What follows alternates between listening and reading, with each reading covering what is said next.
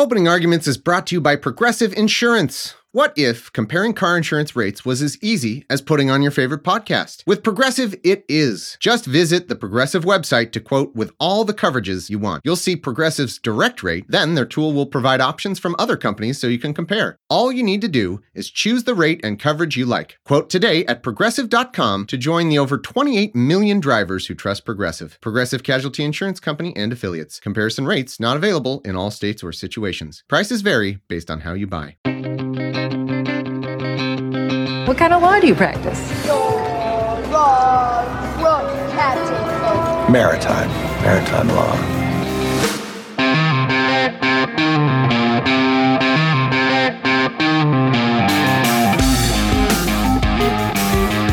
On what grounds could you possibly prevail? Grounds? Who cares about grounds? Cases always come down to who the jury likes better. Foley, I must warn you that if you attempt to ballyrag or bulldoze this witness, I shall take very dim view of it. Your lordship is most pretty. Very well, then you may proceed.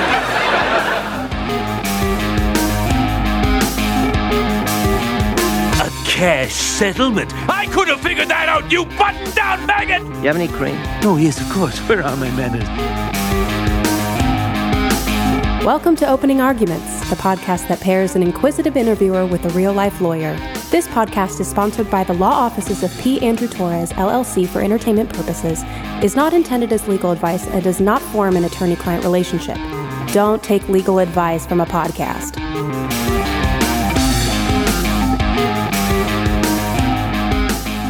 Hello and welcome to Opening Arguments. This is episode 370. And if we sound any different, that's your imagination because we always record in quarantine. We have to change exactly nothing about the method of recording, just the m- amount of kids that are around. How's it going, Andy? It's going fantastic, Thomas. I mean, I'm I'm definitely 100% sick, but I I feel like I've got to stay committed to signature that. optimism. Yeah, you literally you have go. the coronavirus right now. Oh, and yeah, the no, I- world is melting down. Andrew's like, I'm great, yeah, doing great. I just love doing the show. What can Yeah, I say? well, I do too. you know. I know you do. I love it even more now that it is a brief respite from raising two kids, which I, you know, I love my kids, but oh my God, it is much better. Life is better when some people can look after your kids for a portion of the day. And now that's not happening for the foreseeable future. So I, I thought you were going to say you like it better now that we're not all Trump all the time and we're, you know, 90% coronavirus, 10% Trump. I'm but, uh, still so mad about A, the fact that his ineptitude and just corruption and everything, just his, his, uh, wha- wha- what's the best word for it? His, his short sighted desire to try to fix the markets for like another day or two is going to lead to probably, who knows, 10,000, a hundred thousand, who, any number of thousands of extra deaths that, that didn't need to happen. So Yeah, I'm, and- I'm mad about and- that 24 seven. Uh, how about how about also the racism in calling it the Chinese Sure. virus? I'm I'm mad about that. And how about the fact that to paper over the fact that Trump's economic policies are a disaster, we've basically like blown our load in terms of like what kind of fiscal stimulus you know that the, the Fed can do in terms of you know you can't reduce interest rates below zero so um And we I already guess delivered a could- trillion and a half dollars back to rich people in 2017, so we don't have that money that could have been that could have yeah, been which useful. didn't that didn't directionally change the markets at all. By the way, right? Like li- literally, you you plot the graph from Obama to Trump pre-coronavirus, and it is a straight you know single single variant line and you cannot pick out the time in which it was like oh here was a massive uh you know 1.5 trillion dollar infusion into the economy But you know Um, what the worst part about it is, Andrew? All that is all that is awful. The worst part is all of these Fox News a-holes and Trump are going to make a pivot, and they have. Oh, no, I knew it was a serious virus uh, the whole time. Uh, so definitely uh, we're on top of it. And, uh, re, you know, polls come out and it's like, yeah, Trump's doing a great job. or it's about the same. You know, it's like the same percentage you would expect from anything else in our partisan, you know, in a, a, a duopoly of, of uh, narratives or whatever. Like it's, yeah and I, But- you know, I everyone thought it. You saw the articles. They're like, "This is going to be the thing." this finally t- takes him out because he's so inept. He's cost lives. I don't know. I don't know, everybody. So vote in November if, in fact, we hold an election in November. And that's what we're going to talk about because we've got to get to our show, which is your, well, it's many things, but it's also your coronavirus questions. That is, if you're a patron on patreon.com slash law, we put up a question thread. We got great, you know, a ton of tremendous questions. Um, and I think this is great because we're not going to try to be doctors or anything, but there are plenty of interesting Andrew type questions about coronavirus. Uh, lots that people want to know, especially around employment. You know, are people's jobs safe or are you know there's there's so many interesting and important legal questions that I'm glad we are doing this show and we got our our resident Andrew Torrez expert to uh, to help us. well, I'm looking forward to that. Um, we're going to do something a little different in this episode, which is we are going to record back to back. We've got an, an intro segment on really, really important. We can never leave Yodel Mountain, so uh, we we have an intro segment on the uh, the the previously pending criminal indictment against Concord Management and Consulting. And then after that, we're going to take your questions. We're going to do a special double length episode, which patrons will get all at once today. And then to make up for that. And then normies, don't worry, you'll get you'll get the second half of the episode at our regular time on Tuesday. Um, but if you're you know if you're self quarantined, uh, we thought we would uh, we would get that that first episode out early to patrons and so that you have something coming out on Tuesday, we also have the audio of my talk before the Houston Oasis. The group. last talk at the end of the yeah. world. yeah, literally. It might have been the last gathering of humans. yeah. And uh, and that talk is called "We're All Gonna Die."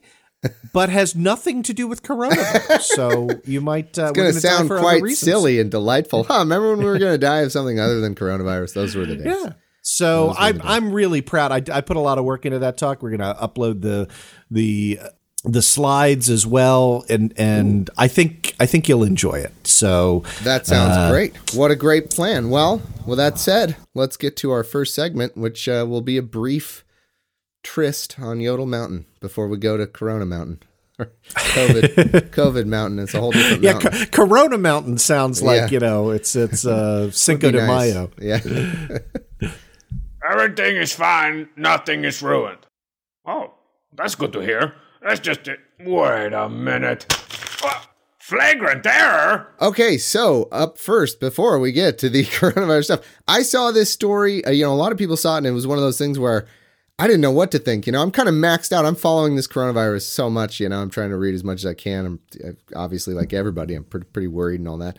And then I see this this uh, flash news headline that's like Department of Justice decides not to go after the Russian company that did the hacking or whatever, something to that effect. And I thought, oh, I, I, don't have time to process this. I don't have the mental energy to process this. Is this like, are they squeezing this in while everybody's occupied? Is this a corrupt thing? Or is Andrew going to tell us this is actually totally fine and we shouldn't worry about it? So which is it, Andrew? well, fortunately, I do have the uh, time and desire uh, to track these kinds of cases. Let me sort of lay out the facts. I'll, I'll, I'll spoil the conclusion, which is I, I think it's mostly okay, but there are a couple of question marks that I that I just want to raise. And and I will tell you 100% disclosure when it flashed across my screen because you know I've got various ticklers set up for important cases that we follow on opening arguments. My initial response was, "Oh yeah, Bill Barr's going to Bill Barr and is trying to hide doing a favor for the Russians while, you know, everybody is focused on coronavirus." There is some reason to be skeptical, but but there are lots of other reasons to think that uh, that maybe this isn't nefarious. So let's break it down. On this Monday, March 16th, the federal government moved to dismiss the Mueller probe's indictment against two Russian companies, Concord Management and Consulting LLC and Concord Catering. And catering? yeah, no, it, it, I I realized they're both owned by uh, the same Russian oligarch. Uh, is it just that the Russian yeah. hackers have like a legitimate catering business on the side that they actually care a lot about? Like, Gosh, I Yeah, wish no, I wouldn't be doing the hacking on the other side of this company because this catering is top notch. Hire us for your wedding, everybody. Yeah, they're pigs in a blanket, and uh, it's just so good. No, I, I, I, I believe, and and people are welcome to correct me if I'm wrong on this, but I believe that the catering company is is another like false Right? Yeah. front. Yeah, like Oh, the, you the, know. the, the company board meetings would be hilarious. Like, oh, what's your Yeah. division doing? Well, we're interfering with elections. We've got, you know, all the stuff we got. we're oh, What really big into Well, taquitos yeah. these days. we're we're working on how to keep those little candles lit longer under the the the di- the tins because it really keeps the food nice and fresh for that that second hour of that it's sitting out there. Uh, it'd be a, it'd be a weird meeting, but no, so not that. No, not that. Okay. And folks may recall so this is part of a larger indictment against 13 named Russians and the Internet Research Agency. Those indictments are still pending, right? Um, so uh, those those cases are going forward. This is a motion to dismiss out only the Concord entities. And you may recall that Concord Management and Consulting has been a bad actor throughout this process, right? Um, they have taken discovery and have altered it and used it, right? I mean, you know, their their mission is interfere in US elections. And so they continue to do that while serving as a criminal defendant. Oh, so And they're is the- actually active in the process because I wasn't sure. I thought when you know back when they indicted all these different Russians, I thought the idea was, well, they're never going to see a day in court. It's not like this is going to go anywhere. It's just they're doing this to kind of show here's the people who did stuff wrong. But so have these people actually been uh, participating in this like criminal justice uh, system uh, from Russia, in- or are in- they in- here? in- indeed. So so here's the way it's happened, right? Concord Consulting is also owned by the same oligarch, Yevgeny Prigozhin, right? They have not appeared, but Concord Management hired lawyers in the U.S. and they have appeared in court in question mark, you know, in, in quotation marks, right?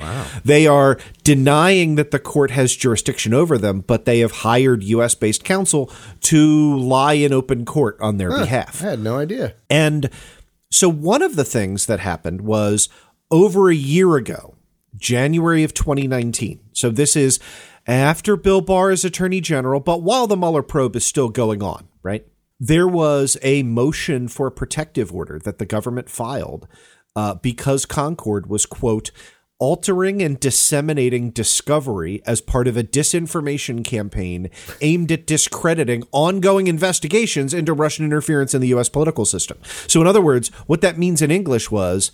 Uh, We've we've talked about on the show when you're a criminal defendant, you have certain rights to discovery, right? The government has an obligation to turn over any information that might be exculpatory, that is uh, Brady material after Brady versus Maryland, and you can serve interrogatories. You can take depositions right? And and and you can serve uh, requests for production of documents. And the government has to turn over certain categories of documents. And so yeah right. So that's what concord management was doing. They would they would serve interrogatories get documents and then take those documents alter them put them out on the website and say see the entire Mueller investigation is a sham and a witch hunt and you know right exactly. So look there are different ways that you could respond to that in a prosecution, right? One of the things that you could do is you absolutely could filter all discovery uh, through the court, for example. Right? You could say, okay, we're not, we're going to turn things over in camera and only to the representatives of the party, right? But, but at the end of the day, what this pleading says, okay, and this motion to dismiss was filed on March 16th uh, and granted the same day, and I'm going to talk about the standard there in a minute, says, look, this is a Russian based company. They haven't been playing by the rules. We they don't have any assets in the United States. We don't think there's any meaningful chance that we can get a, a conviction that would matter. And if the owner, right, Prigozhin, steps foot in the United States, we still have a pending indictment against Of- him. of him right? personally. Yeah. Okay. Right. So he can be indicted. He could be arrested. He has been indicted. He can be arrested. He could be extradited to the U.S. Right. Yeah. So yeah. Oh, from I another, it. like if he goes from in another some yeah, friendly yeah. country. Gotcha. Yeah, yeah. Right, right, yeah.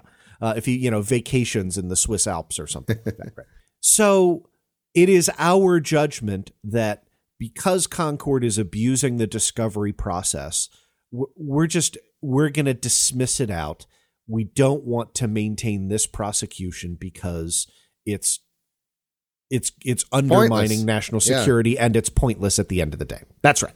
So and and the standard here is Federal Rule of Criminal Procedure 48A, which says before trial, courts do not evaluate the propriety, right? This is prosecutorial discretion. If the government moves to dismiss a case, then the only thing by and large that a court looks for is to protect the defendant against kind of serial abuse, right? Like bringing charges, going all the way to the eve of trial, particularly, you know, where we have a system of, of largely pretrial detention in this country, right? Then dismissing the charges, letting you go, bringing new charges again, right? Like that, you, you could see how that would be abusive. Mm-hmm. And so courts do intervene in those kinds of cases. They don't intervene in cases like this. And so, as I said, the motion to dismiss was instantly granted. Now, is there something potentially fishy? Um, first, let me give you the evidence against there being anything fishy. Okay. Um, but first is the story, right? Uh, which I, I think is plausible, right? Makes sense. I made a good case for it. Second is the fact that this pleading was signed by Heather Alpino, um, who is a DOJ lawyer in the National Security Division who worked very closely with the Mueller investigation, and by Adam Jed.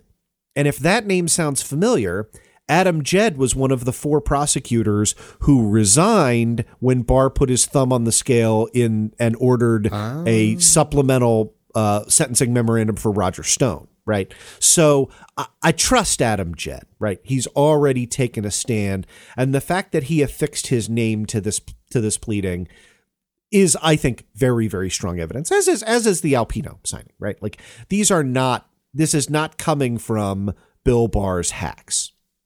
Gotcha. But there is a weird thing that's in the pleading. It's it's stated in the summary section and it's repeated again on page 7 and nobody else has picked up on this. Hmm. Partially for the reason that I'm. That I'm about to read. distracted. Oh. Yeah, well, yeah, because we're all dead from corona. The only one with document dedication like Andrew Torrez is going to pick it up. So here we go. It says, upon careful consideration of all the circumstances, this is the crucial part, and particularly in light of recent events hmm. and a change in the balance of the government's proof due to a classification determination, as well as other facts described in more detail in a classified addendum to this motion, which, by the way, we don't have access to because it's classified, the government has concluded that we should drop the proceedings. So, a piece of information crucial to the prosecution of Concord management was recently classified. Was there was a change in the decision to uh, uplayer it, right? To go from being unclassified to being classified. That's really And weird. that's a presidential determination. Now, again, at that the president doesn't unilaterally determine everything, but the president has plenary powers over whether information is classified as commander in chief uh, is classified as being highly confidential for reasons of national security. And he took an important piece of their case and classified that information. And and again, I say he. It, it- this could have been administrative, right? Like there are the the mechanisms of government for classifying information, you know, by our various intelligence agencies. I- I- this doesn't necessarily mean that this was a Trump action, um, but it is a change.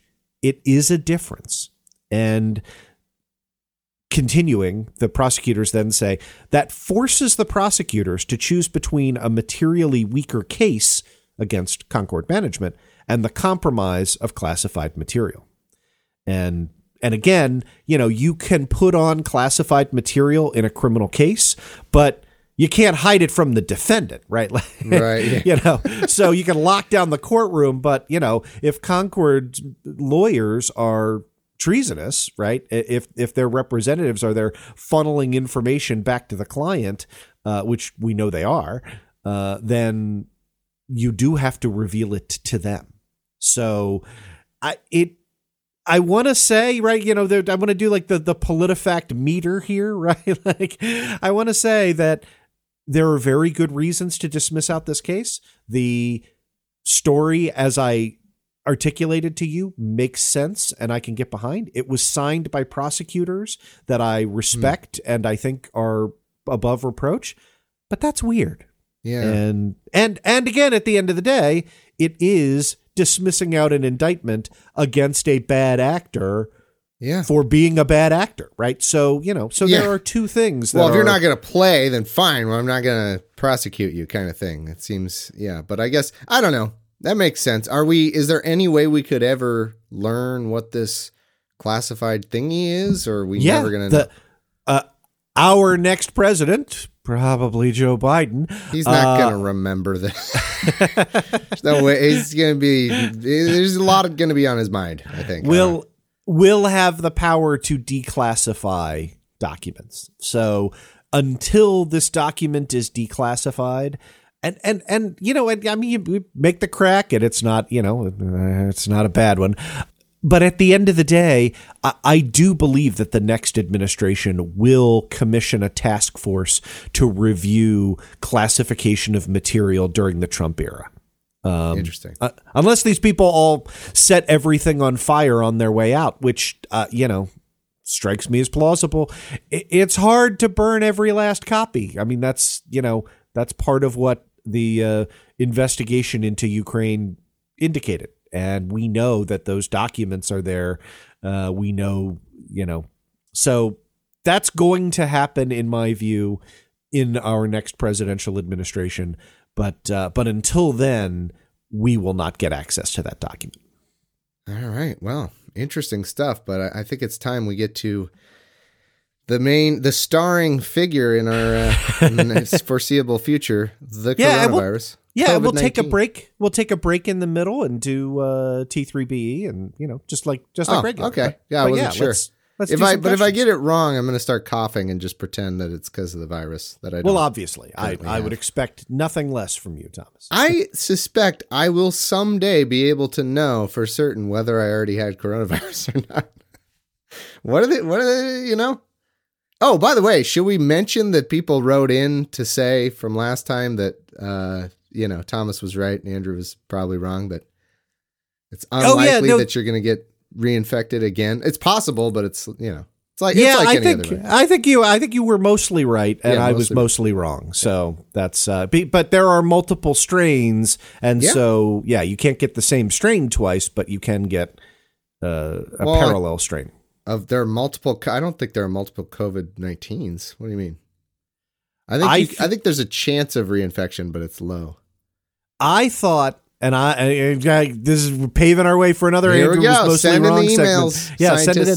Uh, my understanding from our uh, scientist and doctor listeners was that uh, within the strain of COVID 19, there are substrains, right? That there are differences in geographic locations. And that's part of the reason why, because my initial. My initial analogy was you can get the flu, you know, multiple times, and There's a lot more strains of flu. right, though. there are a lot more strains of the flu. So, uh, I- Well, okay. I think that's so part of the doctors, explanation, but Doctors yeah. write in my explanation that I had uh, read that actually I think was from another source was that getting reinfected has more to do with your your own body and whether you built the uh, the antibodies or whatever like in the process like you can some people are better or worse at that or you can lose them over time and that's why you would get reinfected not because there's another strain of COVID-19 but that's so doctors right in there's our there's our positions All right. we'll, we'll see.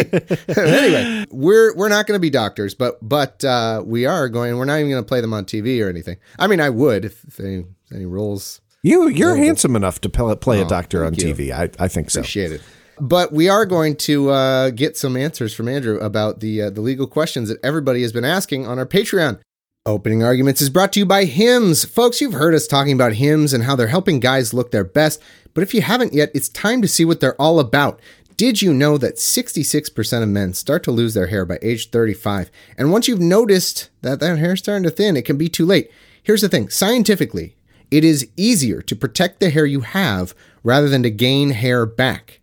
So, why do guys turn to weird solutions or do nothing when they can actually turn to medicine and science? And that's why you should go to forhims.com, your one stop shop for hair loss, skincare, and sexual wellness for men. We are pro science on this show. I think that uh, the latest events have shown how important science and science literacy is.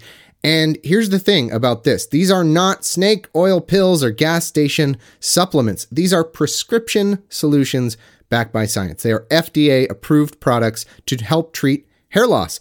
And Hims was created by someone who knows that some health conversations are easier online than in person, especially now. Hims is more important than ever, actually. Uh, no more in person doctor's visits. For Hims connects you to real doctors online, which can save you hours, and it's completely confidential and discreet. You answer a few quick questions a doctor will review, and if they determine it's right for you, they can prescribe you medication to treat hair loss that is shipped directly to your door. Right now, our listeners can get started with their first month free. Go to forhims.com slash OA. That's forhims.com slash OA. Prescription requires an online consultation with a physician who will determine if a prescription is appropriate. Offer valid only if prescribed. Three month minimum subscription. Additional restrictions apply. See website for full details and important safety information. Remember, that's forhims.com slash OA. So, step one. Here we go.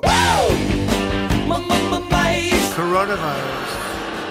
And this is their new hoax. Are there words about a pandemic at this point? No, we're not at all, and uh, we're we have it totally under control. You did disband the White House pandemic office. I don't know anything about it. I mean, you say you say we did that. I don't know anything You- about it. you don't know We're about the- no, about the don't know. reorganization It's- that it's happened at the the- National It's the Security administration. Perhaps they do that. We have it very much under control in this country.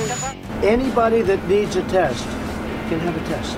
And I've always known this is a this is a real this is a pandemic. Coronavirus. Shoot, do we need a COVID intro? Brian, uh, see me after class. Maybe we'll make one. I don't know. Maybe Yeah. I heard one. Oh, that I don't know and- what it would be. Uh, I also don't know how I will do it with the kids uh, monkey bars off of me at all times, but I could try. in in Brian we trust. I'm Yeah. sure that that he will come up with. I and and and that lovely intro that we just heard. I'm presuming gives me a chance to kind of give an overview to all of these questions Oh, okay, because I think it's really important to to to note that there is a governing principle that I want you to keep in mind. And it's a case called Ex parte Milligan from 1866. Yeah. Um, some uh, I, I, Laurence Tribe has talked about this. This is not original to me, but I think that it it really is important to kind of keep it in in the forefront as you're applying sort of your OA skeptical legal toolkit to uh, stories that come up, you know, in between listening to this episode and when we record next.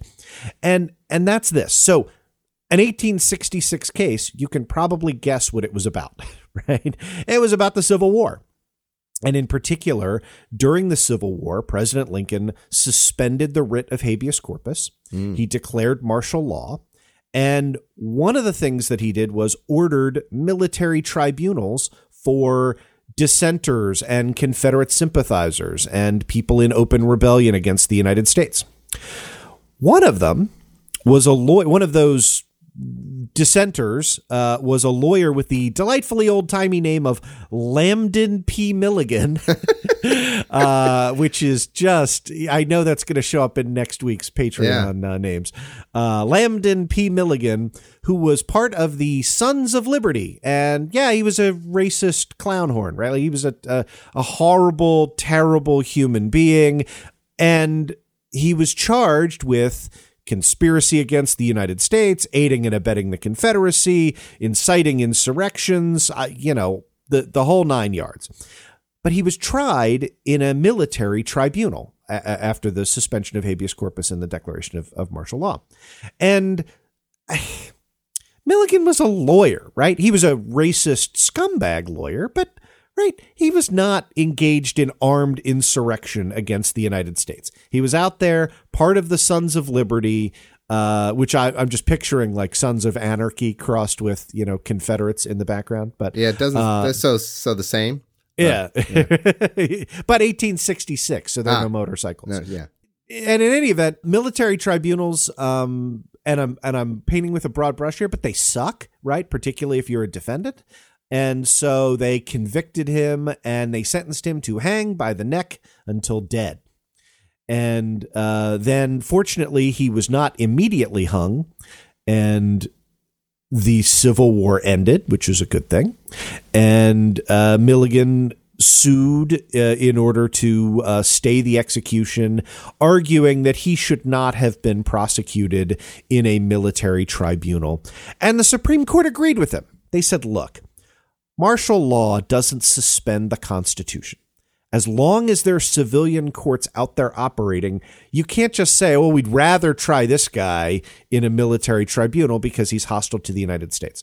So they let him go. They vacated that conviction. Wow. And so I want to emphasize that that as we talk about the limits of governmental powers and what happens during a national emergency, especially uh, I get it. There are lots of reasons to be skeptical or even afraid of Donald Trump. Um, the the Constitution applies during states of emergency. The Constitution applies during declaration of martial law, which hasn't happened, right? The Constitution applies in the most, if it applies during the heart of the Civil War, it applies during a coronavirus. And, and, and you should take comfort in that fact. Yeah, but did they have four uh, total conservative hacks in the Supreme Court during this the Civil War? No, we'll uh, see. I, I again, there may come a time when law means nothing, right? And this this podcast will just be me screaming into the void for 90 yeah. minutes. uh, I mean, more so than that, but screaming less coherently into the void for 90 no, it's minutes. Me. I, I do most of the screaming into the void on this show, and then you try to pick up the pieces and tell go. us we'll all be okay. But if if and when law doesn't matter anymore, then then we can both scream together. Or maybe yeah. we'll switch roles. I'll just be like, well, yeah, but I don't know what. I'll I'll come up with something. Anyway, here we go. Well, well, uh, it'll be a survivalist podcast. Yeah. You could be you could yeah. be the optimist about. Look, here's this simple way to build a fire out of household materials. Like, Andrew, stop screaming to the void. They can hear us.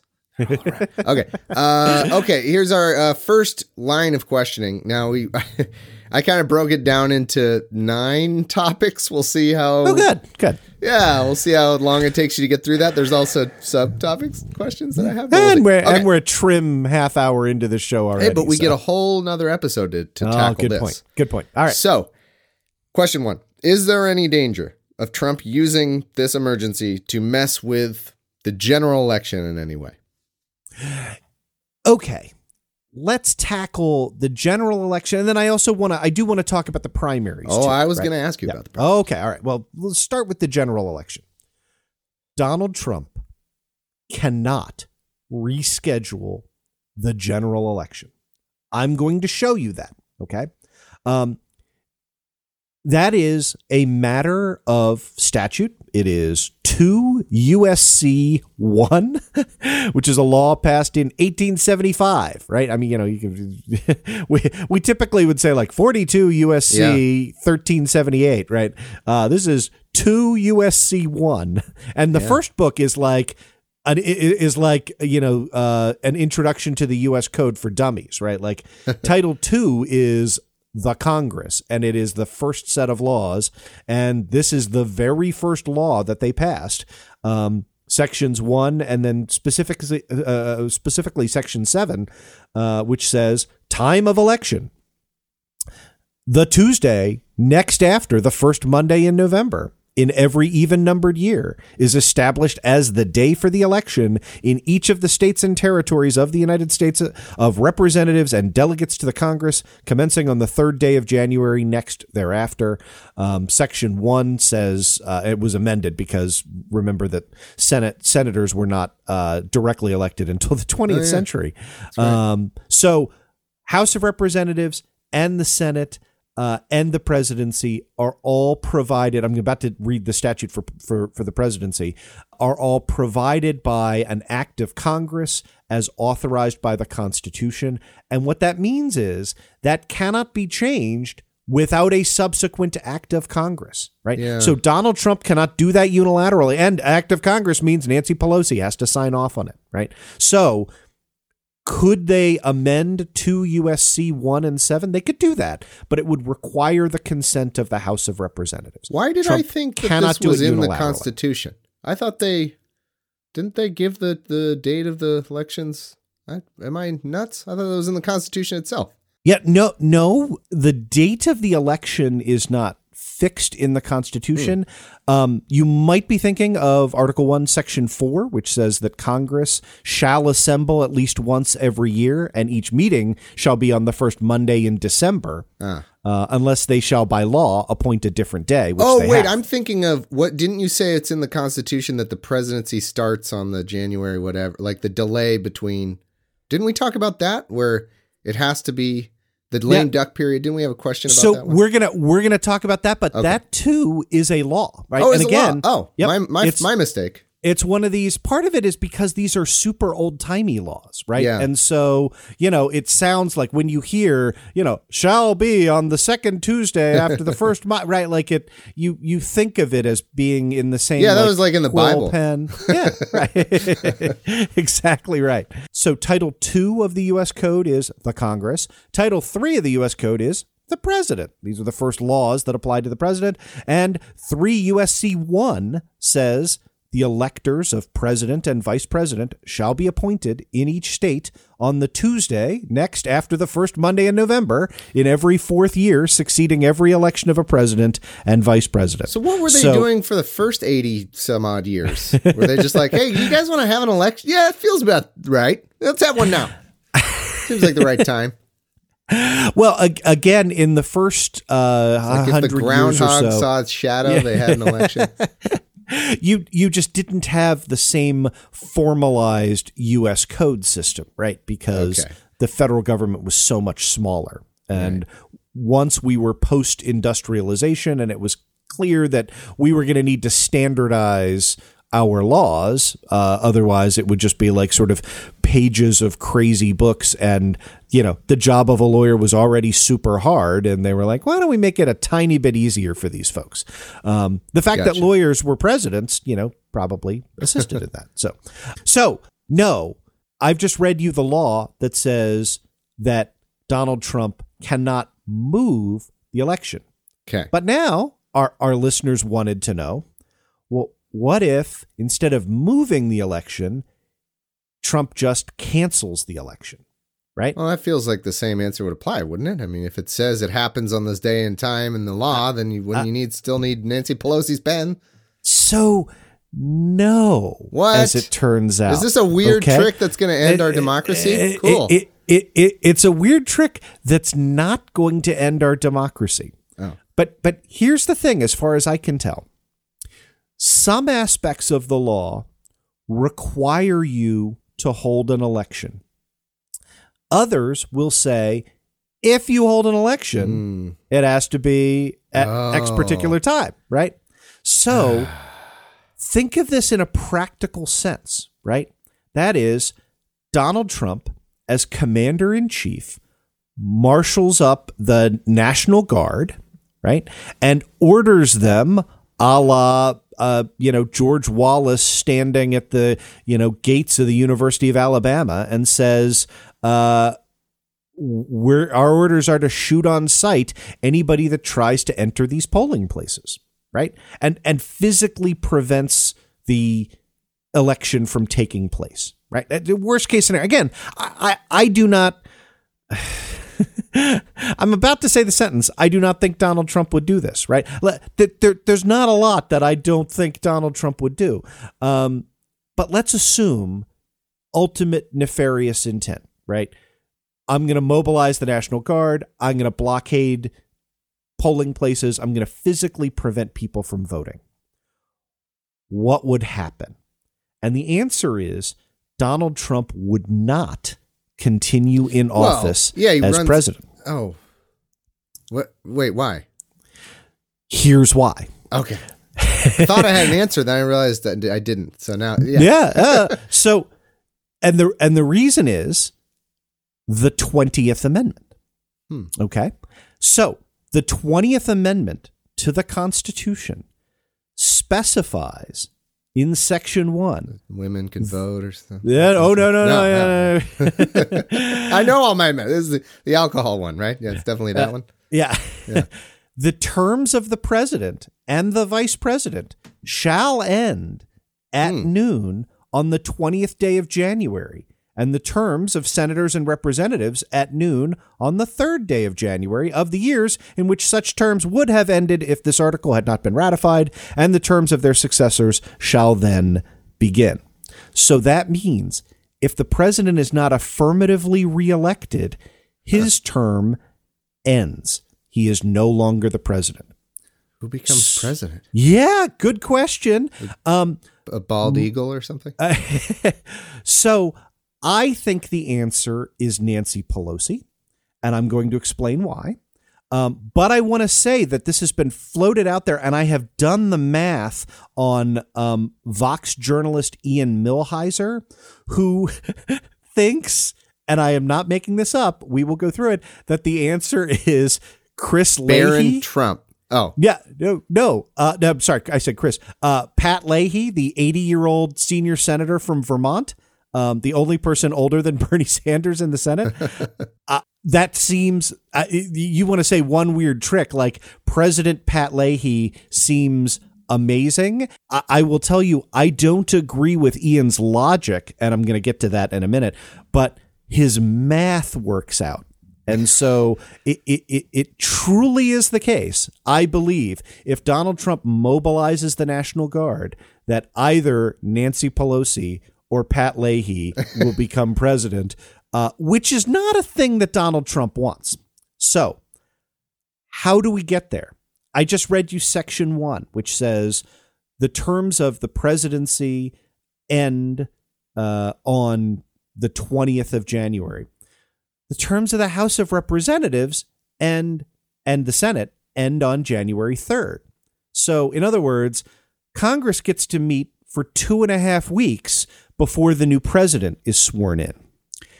And Section 2 of the 20th Amendment says the Congress shall assemble at least once every year, and such meeting shall begin at noon on the third day of January, unless they shall by law appoint a different day, which they have not. So the Congress must assemble. And here's where things get weird because all of the every member of Congress is elected every 2 years. So if there are zero elections, the House, yeah, or- yeah, every member of, of the House of Representatives. You, c- Correct. Thank you for, for the clarification. Um, every member of the House of Representatives is reelected every two years. So if there are no elections, it will be very strange to imagine how you can have a Congress to assemble on January 3rd. I suspect that in the event that there are no elections because of, you know, physically barring the doors, that what would happen is the governors of those states. Yeah, I was going to say same Right. as when, when a Congress member dies or something. Yep, There's some exactly. Process. Right. We'll we'll we'll get to a point, uh, and and can you know promulgate the document so that it happens at exactly noon on January third, and we'll get to reappoint everybody in the House of Representatives, uh, you know, if they're from the same party, or appoint new representatives if they're from a different party. That will be massive chaos. That will Uh, be. I was going to say it's not like there's any state that has all members of one party or the House of Representatives. You know what Yep. I mean? Yep, Probably. correct. And and and and that's why I suspect that you will not see you you will see governors in the event that there's no election for the House of Representatives, which again, this is not going to happen, right? This is all a thought experiment. Um, because virtually every state has a mixed delegation, and because Congress people, although they differ on almost everything, the one thing they love are their own jobs. Yeah. I, I, I suspect you would see uh, a first a computer analysis as to who stands to gain the most, uh, but then uh, I believe that it is the Democrats for reasons that I'm about to explain, uh, and then a kind of hey, you know, we could go back and do a tit for tat, and you know, my state could, uh, you know, California could appoint 53 Democrats and kick all you Republicans out, and you know, uh, but why don't we just mutually agree that we're all going to, you know, all of our governors are going to just reappoint all of the slates to Congress, um, and Well, that's or yeah. bef- prior to that, do, is there anything they can do to stop this hypothetical? Again, this is a hypothetical that's not going to happen. But uh, Right, could right. they have stopped this process somehow in the first place, or does Trump have like some unilateral power here to? So here's the chaos. thing. E- e- elections are largely in the control of the states, Hmm. right? There's very little you can do. Now, right, under the Voting Rights Act and under the 15th Amendment, those elections must meet certain minimum criteria.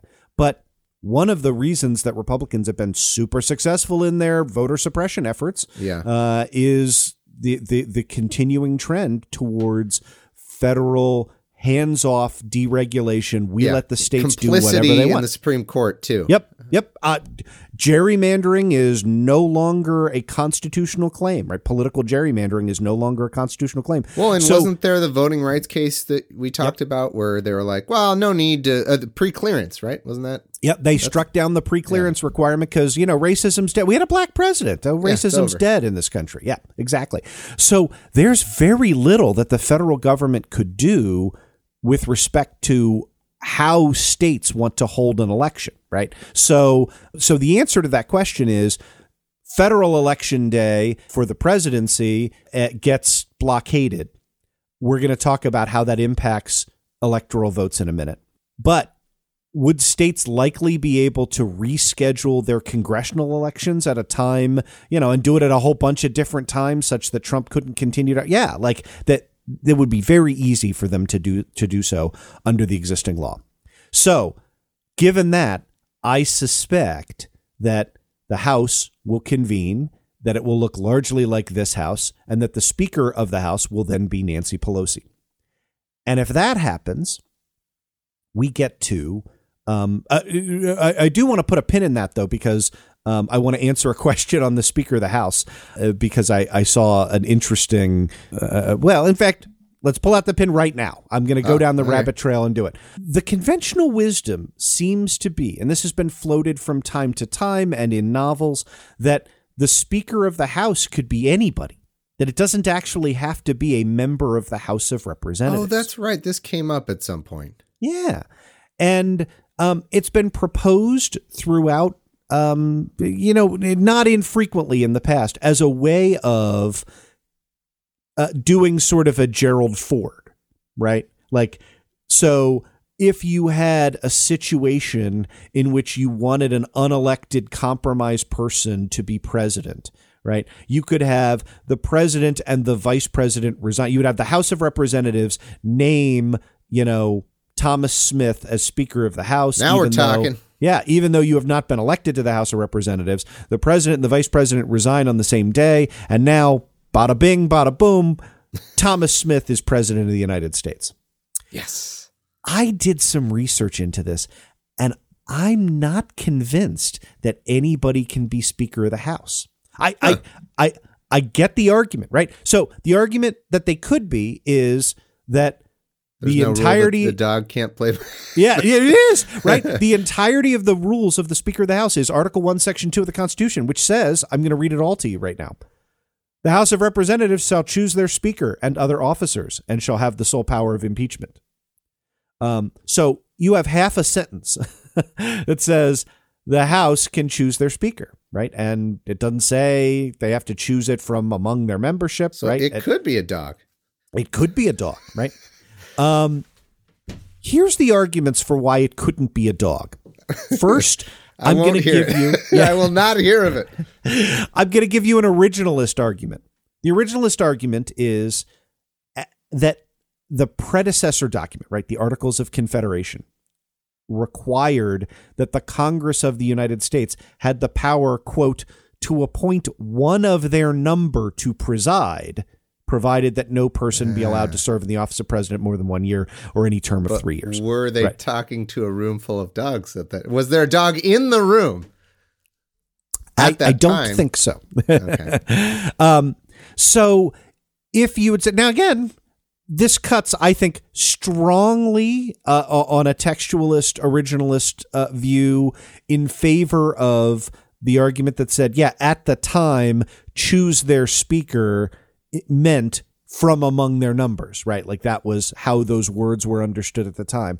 Um, there is a counter argument, though, and it is the counter argument that you would import over from uh, Hively versus Ivy Tech from the uh, from the title uh, the the Title Seven Yeah, more dog law, huh? Yeah, that says, um, look, they knew how to say right. Just in the Articles of Confederation, we knew how to say choose from among their number, and the fact that we didn't say choose from among their number means you should infer that uh, it could be anybody. So, All right, patron challenge. Uh, come up with names for the Air Bud sequel, uh, Speaker of the House. It'd there's there's a second problem and this is this is a practical problem but but but it's a real one if Air Bud becomes speaker of the house okay and it is I see this no problems with that. I don't know what. okay, I'm all ears. I'm fine. under the house rules the speaker has tremendous powers right one of the things the speaker must do is arrive first and call the house to order that makes sense right we've seen you know the the house of representatives you know you come in and you gavel them down according to the rules of the house of representatives right and this is rule 4 only 17 classes of people are actually allowed to enter the hall of the House of Representatives, right? And What? I, I, I'm going to go sort of quickly through that, but that is, you know, members of Congress, members elect, contestants in election cases, Is the there president. like a pageant where they all enter You in have to- this way? You have to actually be present on the floor of the Capitol building in mm. order to be the speaker, right? To to to gavel the House into order, you have to be led into the floor of the Capitol building, and you and I can't do that. The only people who can do that are these 17 classes of mm. people. I'm going to link it in the show notes. Air Bud but could. Yeah. Oh no, he could. He couldn't. not a, not if he's not a sitting uh-huh. dog of the House of can sit. Representatives. He's a good boy. So it could be any member of Congress. It could be the president and vice president. It could be justices of the Supreme Court. It could be the House parliamentarian. It could be staff of committees when business from their committee is under consideration. Ooh, right? could he be hired as a staff Uh, member? Maybe, or at the Okay. uh, and this is the best the best way. Number seventeen is the catch-all. Such person as have by name received the thanks of Congress. Oh, I'm sure Air Bud at some point has So- gotten a so Congressional could- Medal of Honor or something. you right? could do that, right? Nancy Pelosi could arrive, gavel the House into session, convene, confer. Say, somebody has been a really good Somebody boy. Somebody has been a good boy, Air Bud. then Air Bud would be allowed into the halls of Congress, Okay. and once in the halls of Congress, then could be named Speaker if you get past the originalism issues. Um, but.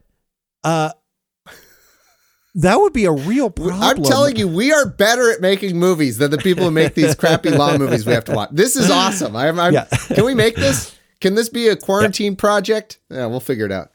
So so now you might be thinking, okay, so now Donald Trump manages to block all of the elections in Republican in in Democratic districts so that Republicans retake the House of Representatives and then even though he doesn't get reelected president, he gets named Speaker of the House of Representatives, right?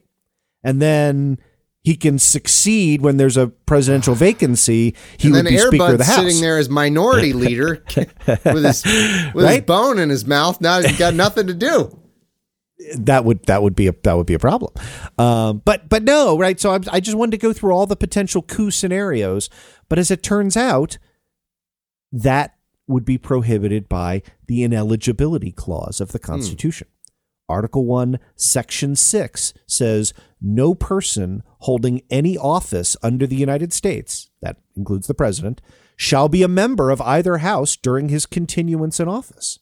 And here's the thing because the presidential term doesn't end until January 20th, but the House reconvenes on January 3rd. Ah. Even a Republican loyalist howler monkey House could not make Donald Trump Speaker of the House while he is still president.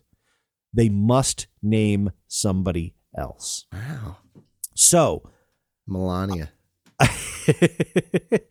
now, let's put all yeah, they, you know, if they get you get past the originalism thing, they could name Melania. Ian Millhiser's argument was suppose Trump cancels all the elections. That means there's no House of Representatives.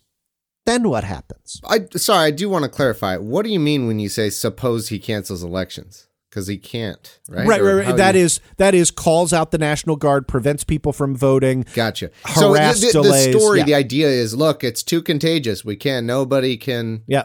be here. We're on total lockdown. Everybody's in gas masks. Nobody can vote. Uh, and so I have to that stay mean, president like, forever. Mechanically, if a single person can sneak in a ballot, then they would like win, like one vote to zero would win whatever the thing. You know what I mean? I I'm actually going to answer that question. Oh, awesome. Um, but but not now. Okay. Um, so Ian Millhiser says, suppose there that li- li- literally zero people vote, zero states have elections. Then what happens? And the answer, where he is correct, is that that would not. It would that would completely abolish the House of Representatives. But as as you corrected from earlier, it wouldn't abolish the Senate. Hmm. Only a third of the Senate is up for election every two years. So the terms of two thirds of the Senate would not expire. So we would have a valid sitting Senate, even if there were no elections anywhere because of armed guards. And in the event that there is not a Speaker of the House, the next person in the line of succession is the President pro tempore of the Senate. And that is the senator from the majority party with the longest tenure. Right now, that would be Chuck Grassley, right? Um, that would be super bad to have President Chuck Grassley. But here's the fun twist and the math that I have worked out. Have you If- worked out which seats are up? I, of course, I have. I thought my instinct was it was going to be bad, but I guess since the last map was so bad, maybe this one's a little better, meaning it- more Republicans are up. No, no, it's still a bad map for Democrats, Right. but more Republican seats are up Huh. than Democratic seats. You so go. you have two possibilities, right? If all of the seats that are up are just zeroed out, right? Nobody gets to do anything. There's no vote. There's no election. There's no nothing. But then wait, the House- sorry, there wouldn't, but there wouldn't just I'm be sorry, Senate. governors. yeah, I know, but it's the senators. There wouldn't just be governors appointing people. Well, that's the second pro- possibility, right? So, Okay. so the first the first possibility is there's just nothing and those seats are vacant. If that happens, the Senate massively switches over to the Democrats because Nice. far more Republicans are up for reelection than Democrats. Um, most of those are Republicans in deep red states, right? So they're safe elections. Safe, That's yeah. why it's a bad year. But if there are no elections and those seats are vacant, the Democrats will be the majority party. What if governors manage to fill all of those seats? Well, that's what I did the math on. Oh, of of uh, which which party controls the state and that kind of thing. It- I I looked at so by the, the overwhelming majority are Republicans in states with Republican governors who get Yeah. reappointed. Then there are Democrats in Democratic states who get reappointed. Sure. Then there are three Republican governors with sitting Democratic senators Alaska, uh, I'm sorry, Alabama, that's Doug Jones, right? I'm looking at my state abbreviations here, and I'm like, Yeah. Alaska doesn't have a Democratic senator. No, Doug Jones in Alabama, right? Obviously, he doesn't get reappointed. Um, Massachusetts, which has a Republican governor, Charlie Baker, and New Hampshire, which has a Republican governor in Chris Sununu. There are, however, seven Democratic states that have Republican senators up for reelection. Colorado, Kentucky, Louisiana, Maine, Montana, North Carolina, and Virginia. Um, Kentucky has a Democratic Kentucky governor? has a Democratic governor, 2018. So if this goes to the case, then the the swing, right, and everybody behaves in a partisan fashion, that would be a plus four swing to the Democrats, which All would right. take us from 53-47 This is some good doomsday insurance we've got here. 51-49. We have really good doomsday insurance. And I bet you it was because people showed up to vote in 2018. it it if not if if it were not for a Republican losing the governor's mansion in Kentucky in 2018, then this nightmare scenario could potentially give us President Chuck Grassley. Right. And so, yeah, every in time you're sitting it really thinking, goes to show. Like often, things we talk about come back to we voted in 2018. Now I know it doesn't always feel like we accomplish a whole lot, you know, and, and it feels hopeless, if it whatever. But this truly show. There's so many little ways and ways that we may not never even see because the possibilities don't come up. You know, we're talking about extreme possibilities, but uh, you know, there are all kinds of little ways that we don't see and ways that we do see that showing up to vote really did make a difference in 2018 and will continue to make a difference every single time. I couldn't have put it better myself. So I, I, I endorse that a hundred percent. And yeah, I mean, this is every time you were tempted to think, oh, I live in Kentucky, right? Remember, it. This is Andy Beshear, right? Conservative Democrat again, right. right? Probably, probably not somebody that uh, you know you're likely to agree with much on the show, but Andy Beshear may, may be the the difference maker in uh, R- Mitch McConnell Yeah. arranging for Republicans to sneak through, you know, a uh, a potential president. Because because look, I've said I don't think Donald Trump will do this.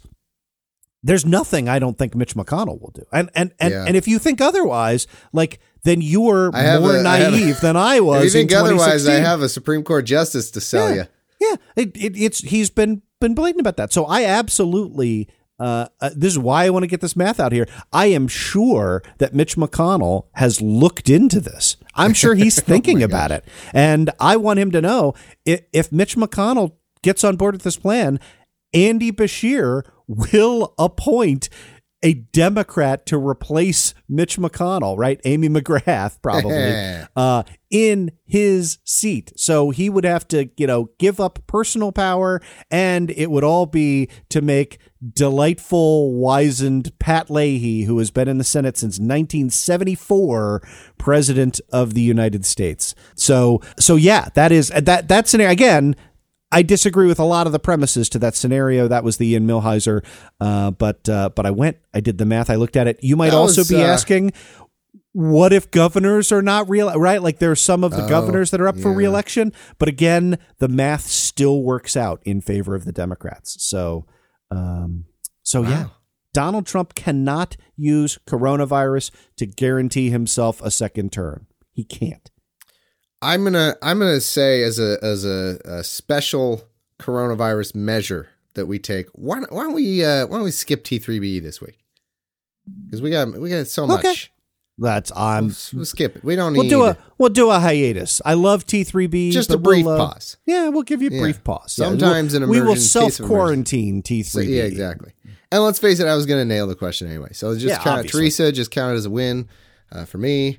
Uh, and we'll we'll we'll give us we, we'll leave more time for these important questions because I'm pretty sure we're on bullet point one still. and I still have questions because I've already imagined. Again, we have so many movies we could make, Andrew. We really someday maybe you know if this quarantine if i didn't have kids i, I could get things done in this quarantine but it's, it's i can get way less done now but anyway uh here's my movie idea we get the uh vin diesel you know those those types like vin diesel and that other guy that do all the same movie over and over uh and by the way they're not busy because fast furious 9 10 11 whatever it is got pushed off or something they have a um they have a they have a role to play in in our movie which is Trump has shut down elections. He's got the National Guard. He's guard they're golden guarding the polling places.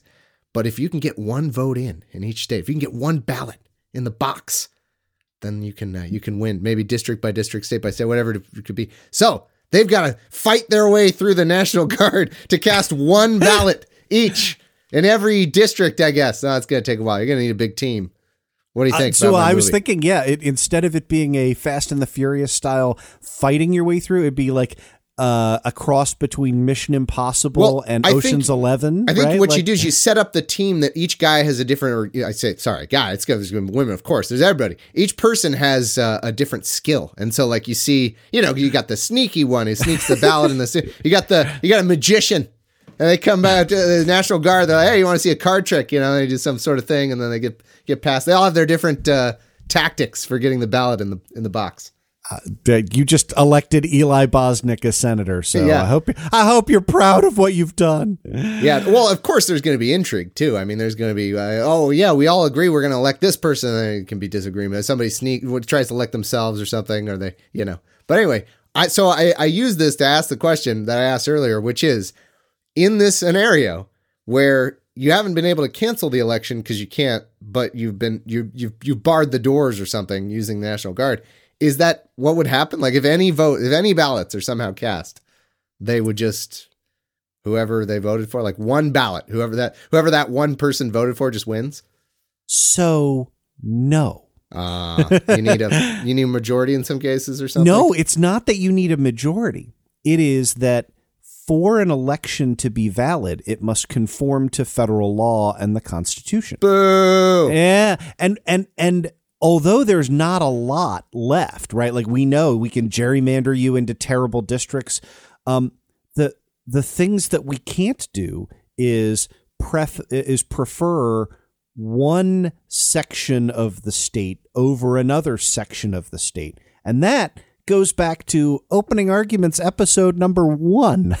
Uh, number Whoa. two, actually, uh, two, two through five, where Gore? we discussed Bush v. Gore. That's right. One of the Still things. not sure how this blows a hole in my film script. Let's see. so one of the things that that Bush v. Gore stands for is the idea that, um, and, and here I'm, I'm going to read a quote from the decision. The right to vote is protected in more than the initial allocation of the franchise. Equal protection applies as well to the manner of its exercise. Having once granted the right to vote on equal terms, the state may not, by later arbitrary and disparate treatment, value one person's vote over that of another. But dedicated listeners will remember, and dedicated co hosts will remember, wasn't that a per curiam opinion, Andrew it, Torrez? It Didn't it was mean indeed. almost nothing? it means almost nothing. Um, and and and in particular, I am not convinced that Bush v. Gore's analysis of 3 USC Section 5 will be applied as precedent. Um, and I'm going to read that statute in a, in a second. But the underlying analysis upon which it's based is, I, I think, sound in, in that case, right? Which is to say that the right to vote means that a state may not arbitrarily privilege one set of voters in the state over another set of voters mm. in the hmm. state. But the now, how that gets didn't. applied, the yeah. state didn't. The National Guard came in there. Trump, mm. his cronies, but they prevented but, people from voting. But here's but here's how the state is doing it because the state is going to count the votes uh. of people who were able to sneak past the lasers, yeah, Diesel, right? Yeah, and not count the votes of everybody else. And that was the rationale used in Bush v. Gore, right? Because remember, Al Gore had pushed for a partial recount of two counties in, in Florida.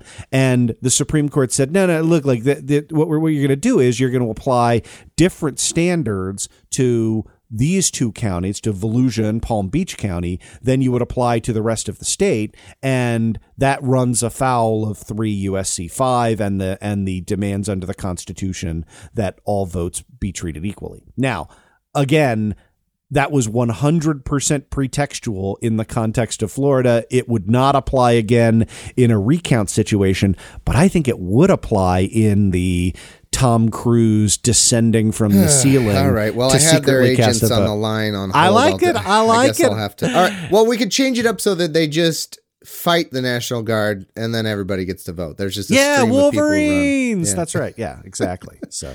All right, I'll go back to my Air Bud Speaker of the House. uh, yeah, I, I don't know if I'm bad at puns or if there's just no good dog puns for Speaker of the House. Speaker of the schnauzer.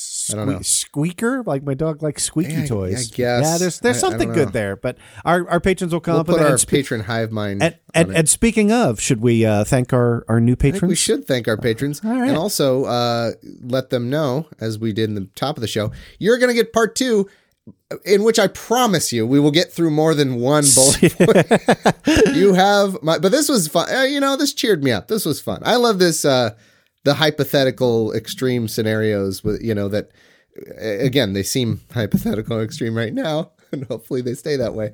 Uh, this is- was a lot of fun, Andrew. Thanks for going through and doing that that counting of. Uh, I'm I'm not gonna I'm not gonna call it math. It wasn't really there was no math. You just counted, but but not to take anything away from your research. I'm just saying there's no you know, sines and cosines. There's no quadratic equations. This was just counting. Let Anyway, it let it let it be said that Thomas Smith is of the view that arithmetic is not math. Okay, the the record so reflects. is now, now you counting con- math? you may continue. If my if my daughter can count to ten, which she kind of can on some days, really depends on the day. Is she doing math? I don't think so. She's reciting a list of memorized Oh. words that correspond to her fingers or something. Anyway, okay, let's Mr. thank Smith, new uh, please please please proceed. uh, patreon.com slash law. Who are going to be enjoying a part two full of more uh, much more coronavirus uh, questions that'll be covered and uh, hopefully more dog law. Uh, and then we begin with paul moulton alex cole ainsley scorsese jones i'm sure i pronounced that wrong sorry. Teresa roeder rebecca gomez jessica m. And uh, your turn andrew. And thank you to Mike Thunder, who really needs wow. to be in this Mike, movie. I was going to say Mike Thunder is for sure Uh, in the uh, movie. uh, it gets better. Richard Cranium. I mean, come on. Yeah, yeah. I mean, that's the scientist. Yeah, of course. Uh, Kristen Lewis. Um, you know, that's that's a that's a quality name. Kristen can be in the crowd somewhere. That's fine. Extra. Backtracks.fm. Uh, I'm not sure what that is. Do the sound Um, maybe. You know, yeah, it's sound. Sound And design. The fat Jedi eating cake in the Death Star canteen. so I- There's a perfect extra for the yeah, film. exactly. Yeah, just, just the one fat Jedi over there. So uh, thank you all so much for supporting the show over at patreon.com slash law. We hope that you are enjoying the like literally thousands of hours of bonus content while you're uh, self-quarantined. Well, that's our show. Uh, stay safe out there, everybody. Uh, stay quarantined. It's the real deal. Wash your hands. You know, don't touch stuff. All that stuff. And yeah, I hope you enjoy patrons the show coming right at you very soon. Everybody else on Tuesday. And uh, again, Andrew's talk, the last talk at the end of the world, that uh, the patrons will also get to hear on Tuesday. So lots of good reasons to hop on over to patreon.com slash law if you can. We understand times are tough. If you can. Um, okay. Thanks, everybody. We'll see you next time. You betray the law! Law! This has been Opening Arguments with Andrew and Thomas. If you love the show and want to support future episodes, please visit our Patreon page at patreon.com slash law. If you can't support us financially, it'd be a big help if you could leave us a five-star review on iTunes, Stitcher, or whatever podcast delivery vehicle you use. And be sure to tell all your friends about us. For questions, suggestions, and complaints, email us at openarguments at gmail.com. The show notes and links are on our website at www.openargs.com. Be sure to like our page on Facebook and follow us on Twitter at openargs. Until next time.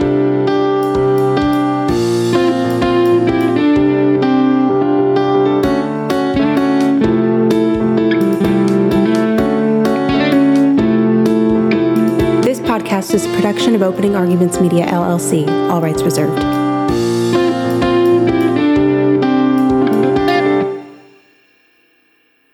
Opening Arguments is a copyrighted production of Opening Arguments Media LLC, all rights reserved. Opening Arguments is produced with the assistance of our editor, Brian Ziegenhagen, our transcriptionist, Heather Leverage, production assistant, Ashley Smith, and with the generous assistance of our volunteer unofficial researcher, Deborah Smith. Special thanks to Teresa Gomez, who runs our merch and our live shows and also heads up the OA Wiki project. Follow them at, at OA Wiki.